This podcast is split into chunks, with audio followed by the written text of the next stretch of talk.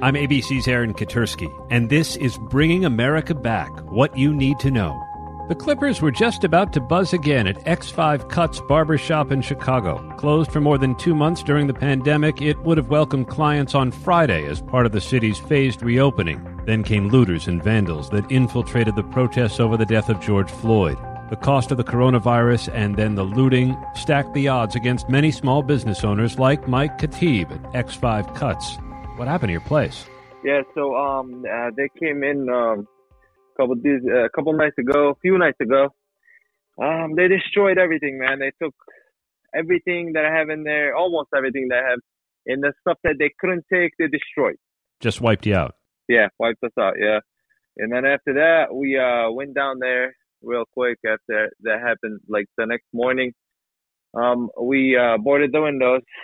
People started showing up and cleaning up out of nowhere, you know, like good Samaritans, like just showed up out of nowhere and started cleaning up for us and stuff like that. That, that was great.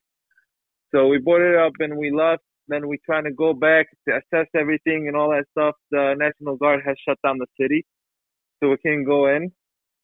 But hopefully tomorrow we're gonna go down there, um, and see what we can, uh, how we're gonna start you know, to, to, to, to come back from this. You already had plenty to come back from with coronavirus. Yeah, I know, man. That was crazy. I mean, well, we were so excited that we were gonna come back and reopen on Friday, um, because we were closed so, for so long, and then, you know, so many of my workers are just keep telling me, you know, when we're gonna open up, when we're gonna open up, we need some money, you know, coming in and all that stuff, and just this happens right away, you know. And now I don't know what the heck is gonna happen, you know. How bad is it? There was uh, they damaged the walls. They damaged my stations that I spent almost twenty two thousand dollars to put them. I remodeled them a few months before coronavirus, maybe like three four months. So that got damaged. Like I was so happy with the new look of the of the barbershop, you know, and and then it split out of a second. It was just destroyed. As you say, it's been tough enough. How hard were the last couple of months for you and then to have this happen? Like, listen, first of all, I never thought in my lifetime I would experience something like this. The hardest few months of my entire life. Plain and simple, you know? There's so many things that that I lost because of this. There's so many clients that I that I lost. There's so so much that I lost because of just the coronavirus itself. And then I just come out and then all of a sudden, boom, another thing hits me right there. Like a small business with limited resources is very hard for it to come back from stuff like this, you know? Like if you, if you shut down for a couple weeks, then okay, but if more than two weeks, then it starts to hurt and hurt and hurt and hurt, you know? It's not that easy for smaller businesses, not like bigger corporations, you know what I'm saying? So you're going to get in there tomorrow, you think, and, and try and figure it out? Yeah, hopefully tomorrow morning we're gonna go down there and like try to figure everything out, assess the situation, try to start to see what we're gonna do. And um yeah, and I just want to thank everybody out there, man, that that like donated to us and and and stood with me and, and called me personally. Man, good will never die in this world, and and it was proven to me yesterday. My dad always told me that, right? And that just basically was proven to me from all these good people that were just calling and just asking about me. I mean, I had a lady that was by us that came to clean up and she was looking, she doesn't know me. She never been in my barber shop and she was bawling out crying because of what happened to my shop. That just hit me so hard. Good will never die out. We like that. Mike Katib at X5 Cuts Barbershop in Chicago. You heard him talk about his employees who are hurting for money. We're about to hear two difficult economic reports weekly jobless claims on Thursday and the unemployment report on Friday. Today came an indication of how bad those are going to be. The payroll company ADP said another 2.8 million jobs were lost in May, bringing the pandemic total to more than 22 million. Casino workers are going back on the job starting Thursday when the Vegas Strip reopens. Hand washing stations will share the casino floor with the slot machines. Poker chips are going to be sanitized. John Flynn is vice president of MGM Resorts. How's this going to go, John? And you know, this is something we've been working on for several weeks now. Um, because, as you know, the health and safety of our employees and our guests is always first and foremost. So we've we've worked hard with our local health department. We've worked hard with some infectious disease and public health experts to help us craft and design uh, sort of this new Vegas safely experience. We think that you can still do the things that you did before in Vegas. You could still have the great experience that you had before, uh, but there's a couple of additional safety mechanisms uh, that we put in place. And those are? So I think, for example, when you show up at the front lobby of the Bellagio, you're going to notice plexiglass uh, in several of our areas. It's no different than some of the plexiglass people are already seeing in the grocery stores and supermarkets and, and other places around the country. But you're going to see that here when you check in at the front desk. You're going to see a table games, a blackjack and baccarat, uh, also within our restaurants. And you're also going to see our employees are going to be wearing masks, um, and we're strongly encouraging our guests to wear masks, and we'll have mask dispensers throughout the property, uh, in addition to hand sanitizing stations. We've created this new hand washing station. It's a, it's a nice, luxurious design that we've removed slot machines to be able to put hand washing uh, on the casino floor. We've had a great roadmap for digital investments in technology, and we've decided to accelerate those over the last couple of months. So now you'll be able to do online check-in, get your digital key, and go straight to your room. When you show up at a restaurant, if, if there's a line, you want to come back at a different time, you'll be able to scan a QR code, see the menu, but also book a future reservation, sort of like in a Disney Fast Pass model that you can come back a couple of hours later. Go back to the casino floor for a sec. Can you do social distancing at a blackjack table? Yeah, so at a, at a blackjack table from the past, you'd normally have five or six spots, and of course, same with craps table. It was it was elbow to elbow, shoulder to shoulder, and so we're opening with, um, and this is this is throughout the entire state. Uh, instead of having six seats at each table, you're only going to have three. Uh, but what MGM Resorts has also done is we've taken the initiative to put plexiglass barriers uh, in between each of our guests that's playing and in between the guest and the employee. Uh, so you'll have that additional uh, protective barrier there that you can still have the same blackjack experience you had before or baccarat. Uh, but we're just going to put a, a, few other things in there uh, to to help give our guests that extra sense of peace of mind, and it's also for our employees too. I was going to say, is this meant to reassure guests that they're going to be all right, or or do you think any of this is going to deter people and, and say it's just all too much? No, that, that's a that's a great question, and I think right now mo- most of our guests, you look at consumer sentiment and and what's what's taking shape out there in society, I do think that some sort of, of different look is, is expected by the customer. Um, they are going to be asking for these things. They are expecting these things. And, and just like maybe some other things that we've done around around systems design to be able to create you know controlled safe experiences in the past, I think a couple of these things will just become a part of the of the everyday experience. You know, hand washing, hand sanitizing, social distancing, I think those are going to continue to to be around and reinforced. But I, I still come back to, to what I what I what I said earlier. You know, you can still come to Vegas and come to the Bellagio and enjoy that that two bedroom suite overlooking the fountains. You can you can still do that and have a have a great experience. John Flynn at MGM Resorts. Disney World is reopening in July. Disneyland does not yet have a reopening date, but apparently people are salivating for the food. ABC's Alex Stone joins us from LA. You can get takeout at Disneyland, Alex? Well, not yet, but this is something that apparently is being discussed in some form. We don't know how serious Disneyland is about this right now. As you know, I can say we've got a family that, that goes down there. There are some certain things that uh, you know they're they're known for the the Monte Cristo sandwich that they've got, the beignets, the Mickey shaped beignets, the churros. They're just some parts of Disneyland that people are apparently missing and Disney sent out a survey to Disneyland annual pass holders asking what their opinion would be if they had to go food. You know, like what restaurants are doing, but that you could get food delivered to your home or for curbside pickup from inside Disneyland. Now, there's some who are looking at this and saying, this is ridiculous. They don't see how this would go. But restaurants, they've been surviving in many areas doing this. And uh, other Disney fans are saying, hey, why not? Disneyland could do it too. Whatever gets you through these stay at home orders. ABC's Alex Stone from Los Angeles. Disney, by the way, the parent company of ABC News. I'm Aaron Katersky. Now over to Amy Robach. Thank you, Aaron. Joining me now is ABC News chief medical correspondent Dr. Jen Ashton. And Dr. Jen, we are facing multiple crises right now. We have obviously social protests, COVID 19, possible hurricanes uh, already on a sea storm here. Right. Uh, and then you say that there are two other infectious disease outbreaks potentially going on in the world. Tell us about those. Yeah, we are certainly dealing with a lot, but two other viral outbreaks that we're watching now. They're occurring in the Congo. Here's what we know at this point. One of them is Ebola. Just as a refresher, this is a rare but often deadly hemorrhagic virus. This outbreak that's occurring right now in the DRC um, in Africa, where they had really had this virus under control, at least nine cases have been reported thus far, including five deaths, one of them in a teenager. And for some perspective, this outbreak is the 11th recorded Ebola outbreak in the DRC since the discovery of this virus in 1976. Wow. And unfortunately, that isn't the only virus this region is dealing with. They're also dealing with measles. Right. And we heard about about it in this country, uh, you know, a year ago.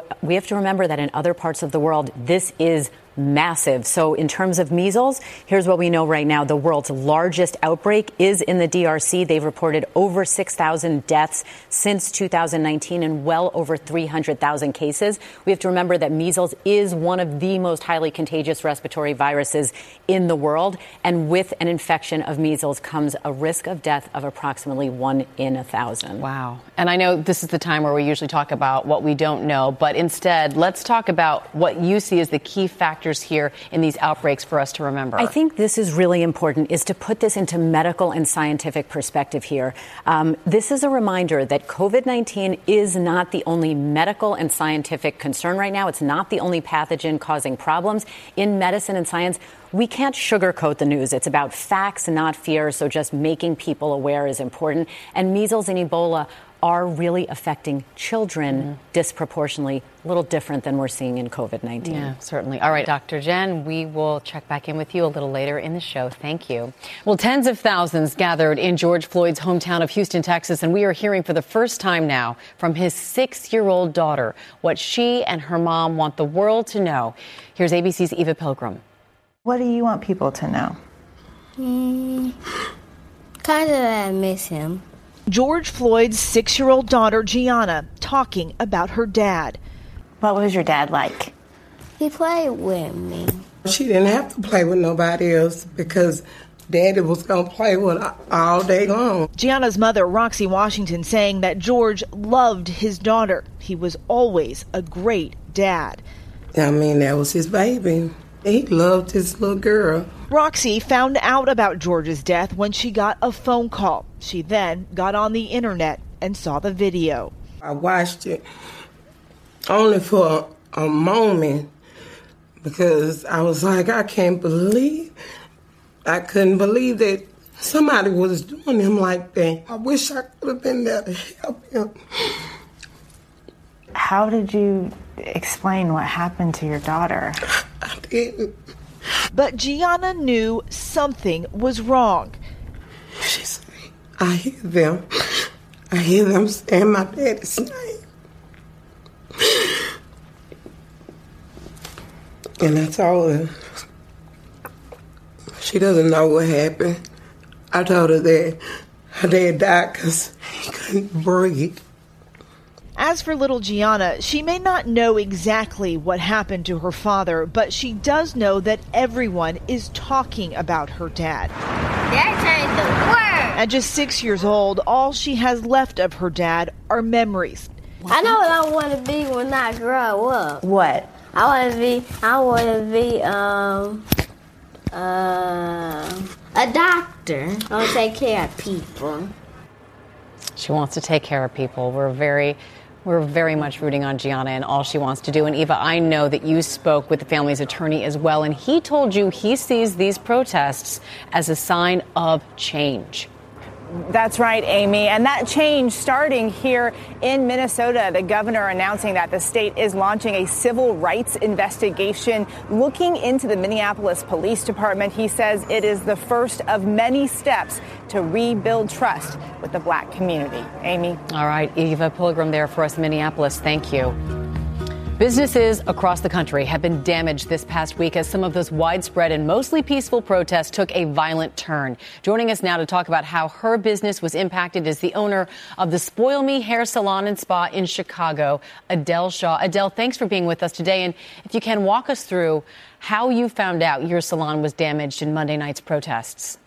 Yes, I, I got a I received a phone call from a neighbor. Um, he had heard the windows um, being smashed in, and uh, it, it was just it, I was so devastated at that moment.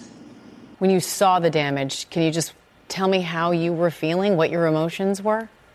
Oh, I was so I was so lost for words. I we had, you know, the like riot gear going on outside, and and it's like when I drove up and I saw all the glass on the ground, and it's like and looking forward to opening up. Yeah. Um, today, actually, it, it just it sunk my heart because, you know, it's like, how could this happen?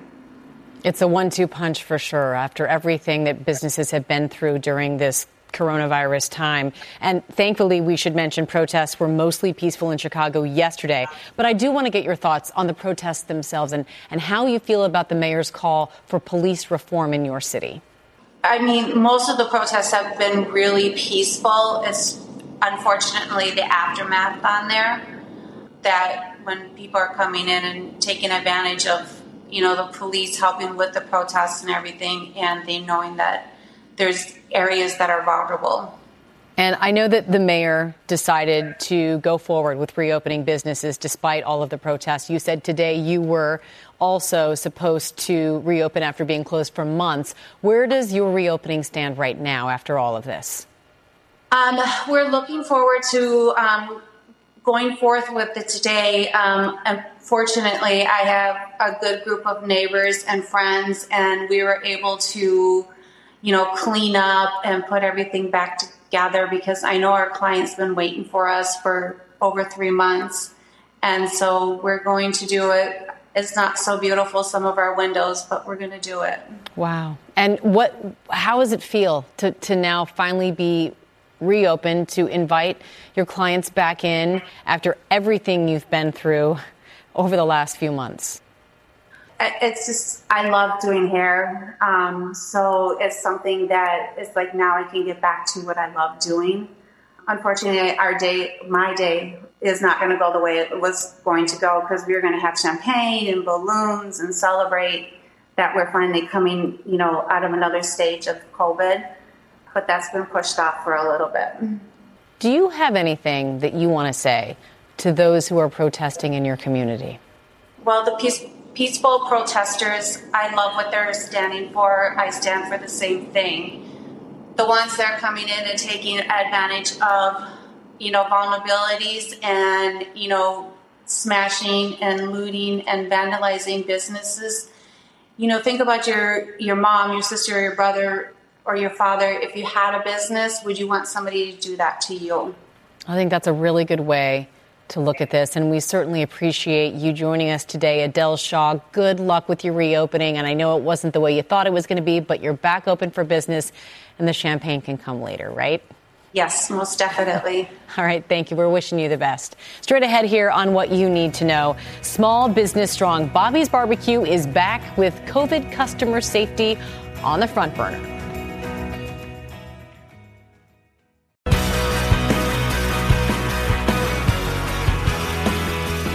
We are back now with the South Carolina Barbecue King propelling his family business past this pandemic and into a prosperous future.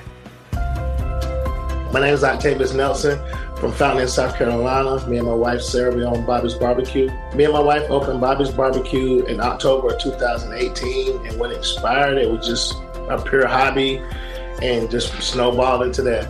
My late dad, Bobby Sr., had a restaurant. It was more like drive-in food, Monday through Saturday, and I started out at the age of 12 washing dishes. And by the time I was in high school, I was running lunch by myself. So I kind of grew up in it. Once the pandemic hit and we had to switch things around, we were still generating profits, but it was very small. Like each week, you could see a drop, like boom, boom. We was like getting concerned, like how bad this was going to get. And then eventually, kind of like flattened, like stop. and that's kind of inching up. So we never got to the point we was actually losing money, but we was getting close to breaking even. My biggest concern and worry was keeping my family safe, keeping the coworkers safe, and keeping the people who come to our restaurant safe and their families, because we didn't really know, and we still, I guess, getting a better understanding of what's going on now. We had to shut down the inside, but we never shut the business down. We kept going. So what we did was like just do everything to go. We we took out coming out to the car and we took out delivery for a while to get everything together. So we're just doing curbside and online. So as people come up, we're running out there to them, making sure we had gloves on and stuff. And then when the governor allows to have outdoor seating, we already had six tables. We added six more. So then we had to space it out for the social distancing. It's a tough juggle, but we make it happen. It's just part of doing business because everyone's going through it, not just us. So knowing that you're in this together, you try to make the best decision and be transparent with people. For the most part, I think they truly understand. My advice to other businesses trying to reopen or stay afloat is first of all, do a lot of prayer and just be flexible. Be transparent with your customers. I talk to them all the time, getting the input, talk with your employees, I call coworkers, and just do it as a team and be open and transparent. But the main thing is your safety. Like you can't live in fear and, just be terrified, but you have to be wise. I think I had time to slow down and realize what was most important and focus on that. And first of all, it's always taking care of my family and, and also the consumer, but also our coworkers. So that we got tighter and closer. And it's made me count my blessings. But the main thing is just really focus on taking more pride and putting out the best product we can, but just continue to love on people. Thank you for everything. Have a great day. Be safe. What an inspiration, Octavius Nelson. Thank you. We have Dr. Jen Ashton here. And Dr. Jen, as you know, we talked about this on Good Morning America. Dr. Fauci mm-hmm. making headlines, but for something you say he's been saying all along, questioning whether or not we're going to have long term effectiveness with any vaccine right, we produce. Right. So the headline by a lot of media accounts is, oh, all of a sudden there's bad news. This is a perfect example, again, to let people into the way doctors think more than just the fact or the bottom line, which is that it's not all or none. There have always been qualifiers when we talk about the race for a coronavirus vaccine. Specifically, what Dr. Fauci was talking about is this concept called durability. So, not a safety concern, but more of an efficacy concern. He does think that a vaccine will be able to be effective, but durability means how long? And if you look at other coronaviruses, like the kind that cause the common cold, we get about a year of protection. That's why people can get colds every year. So that's a major concern. The other one that he mentioned but didn't get as much pickup in terms of headlines really interesting. It's about whether or not a vaccine will be effective because of the rates of the virus in a population. So let's say we're seeing this, by the way, in the UK.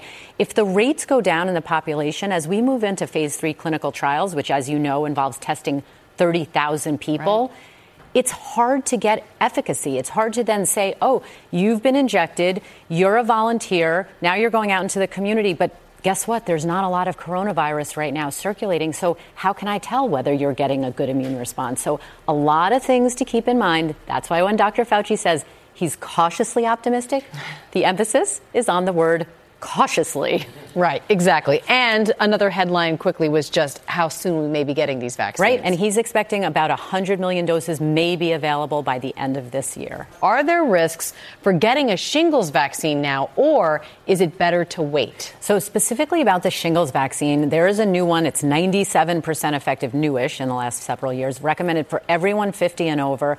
The bottom line with this question, Amy, is that we should not be delaying any routine or scheduled or preventative immunizations because of the pandemic period. No matter the age. Nope. Uh, especially, we've heard about it for children. And, you know, this is a great example for people 50 and over. Absolutely, it is safe. You can go to your pharmacy uh, and get it. You need two doses. All right, good to know. Next question What are some key takeaways medical professionals have gotten from countries that have reopened? Well, this has been kind of the silver lining, if you will. We're looking for a lot of them in this story, is that we, we have history from Asia, from Europe, about countries who have dealt with this a little bit before us in terms of timeline. So as we reopen, we're looking at those countries for lessons learned. It comes down to systems and capacity um, in terms of how we can prepare for possible second wave or monster wave down the road. We always have to be prepared in medicine. So it comes down to staffing, supplies, and space. And that's what hospitals are doing right now. All right.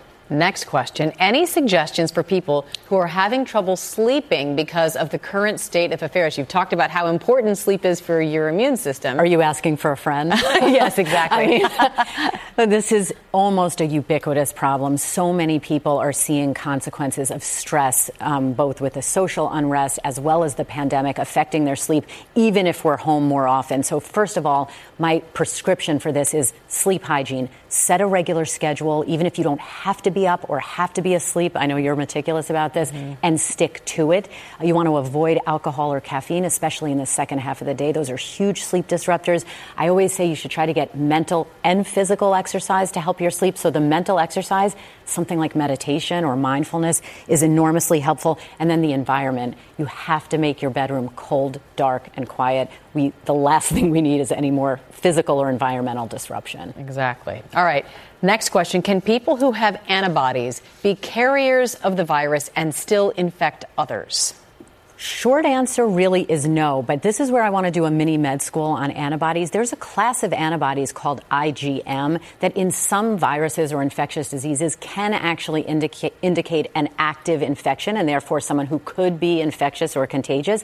But for COVID 19, an antibody test is not meant to determine whether someone is actively infected or contagious. When we've heard news bites about other tests like the PCR nasal swab testing positive in someone who's recovered, but they're not contagious, that's important for people to understand. Just because you detect the virus doesn't mean it's live or can infect someone else. All right.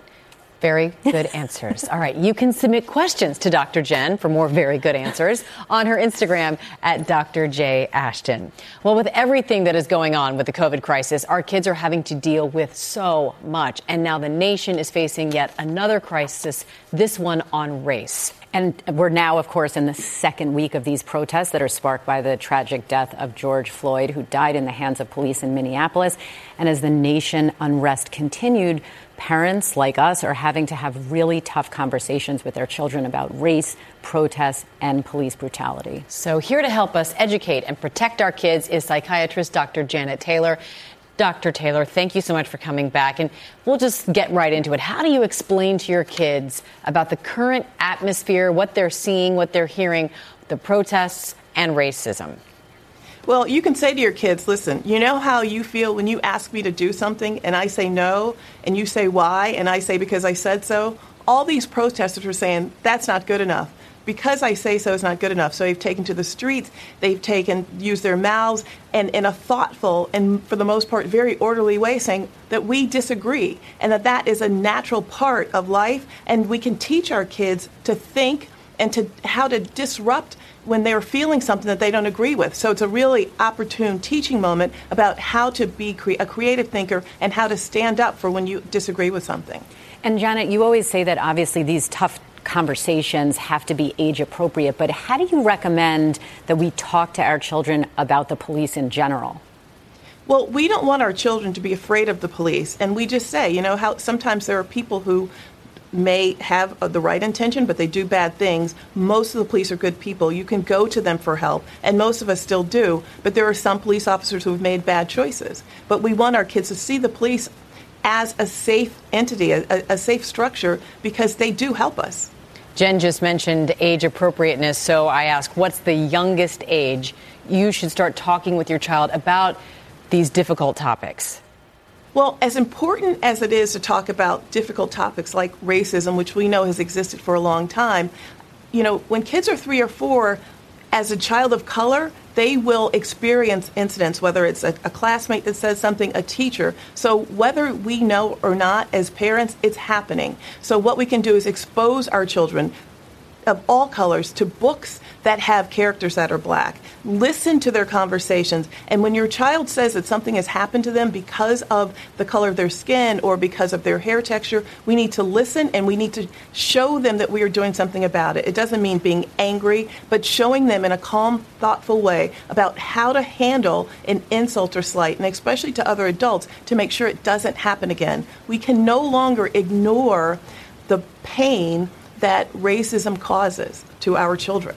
And is there ever a situation where you would recommend actually shielding your child from racism as a topic? I would never recommend that you shield your child from racism as a topic because, as important as it is, the conversation about racism, it's about anti racism. And what does that mean? That means that we teach our kids not that we're all alike, but that we can have the same values. And our differences can suggest beauty, our differences can be something that we learn. So when there is an incident that is unfair, when there's an incident where somebody tries to use their power in a way that's destructive, we need to address it as a teachable moment. And in terms of those teachable moments, how can parents explain in the best way to their children about their race and about other races? Well, one way is to stop using the word race, which we know is a social construct. It's a meaningless term. Talk about people in terms of their ancestry, their history, their culture, how they see themselves in terms of their ethnic origin. That's one way to do it. And then just to say, listen, there are people who try to use their power against other people in a way that is unfair.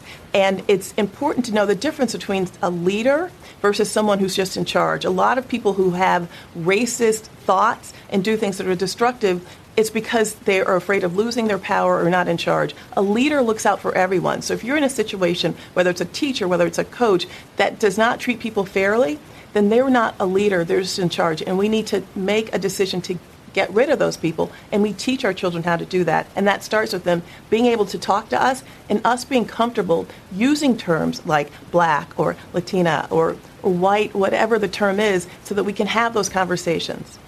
And Janet, I mean, mental health professionals like yourself are, are in short supply as it is. You always give us such good advice. What resources would you recommend to help us start this conversation about race? Well, I just came across a great organization. It's embracerace.org that has wonderful points for parents to, with their kids, and also buy books that have different characters. You know, uh, the snow, a snowy day. Ezra Keats was written in 1962. It's the number one book taken out of the New York Public Library. And what does it show? A young black kid, Peter, who's going out into the white snow. Use books like that and just see how your kids react, but show them, have them experience different cultures and different races. And books are a great way to do that. They certainly are. And your, your words of wisdom have been so helpful, Dr. Janet Taylor. We certainly appreciate you. Thank you for your time and your expertise. Thank you. A young student's unique vision has turned into an inspirational film about the coronavirus. It's called Growing Up COVID. The film takes an eye opening look at how children are taking in what's happening all around them. And we're so happy to have the creative force behind the film with us now, 16 year old Riley Landau. Riley, thanks for being with us. What inspired you to make this film? Well, I really think that my inspiration for the film was my littlest sister, Ellie. Um, I would say that witnessing her resilience through this pandemic is it's just been truly amazing. And um, she may not be going to live school, she may not be seeing her friends, but watching her grow during this pandemic and become more independent, she actually taught herself how to fold laundry, and she's become better at me, better than me at folding laundry, um, and so many other things that six year olds don't normally do.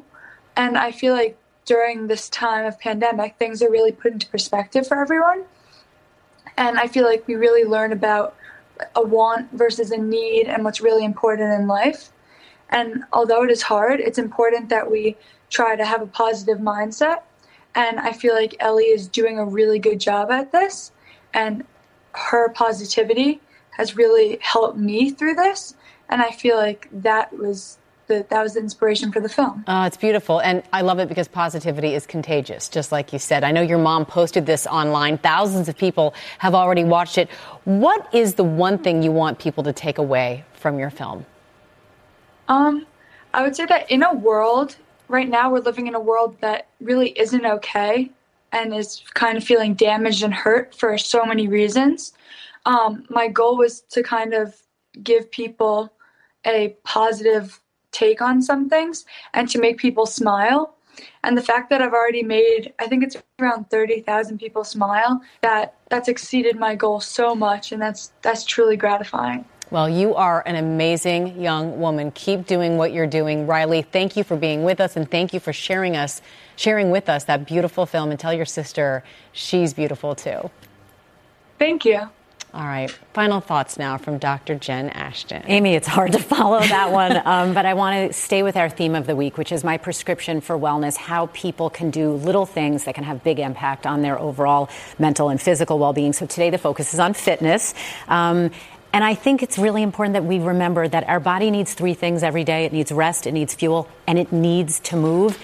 There's no, there's no shortcoming in terms of what you can do. You can literally start anywhere. It's a difference of sitting rather than standing rather than sitting, running rather than walking. If you're standing or sitting, just take a walk. Yep. Um, how many miles are you running today? It's Global Running Day, everyone. I'm running five miles. I pledged it, but we're asking everyone to run or walk one mile. Something, today. anything. Literally, it starts with one step and it improves our mental well being and our physical well being. And everyone can do that today, and it will help. I believe that. I know it will. Preach. You're preaching to the choir. I know. I know. well, that's our program for today. I'm Amy Robach. Thanks for listening.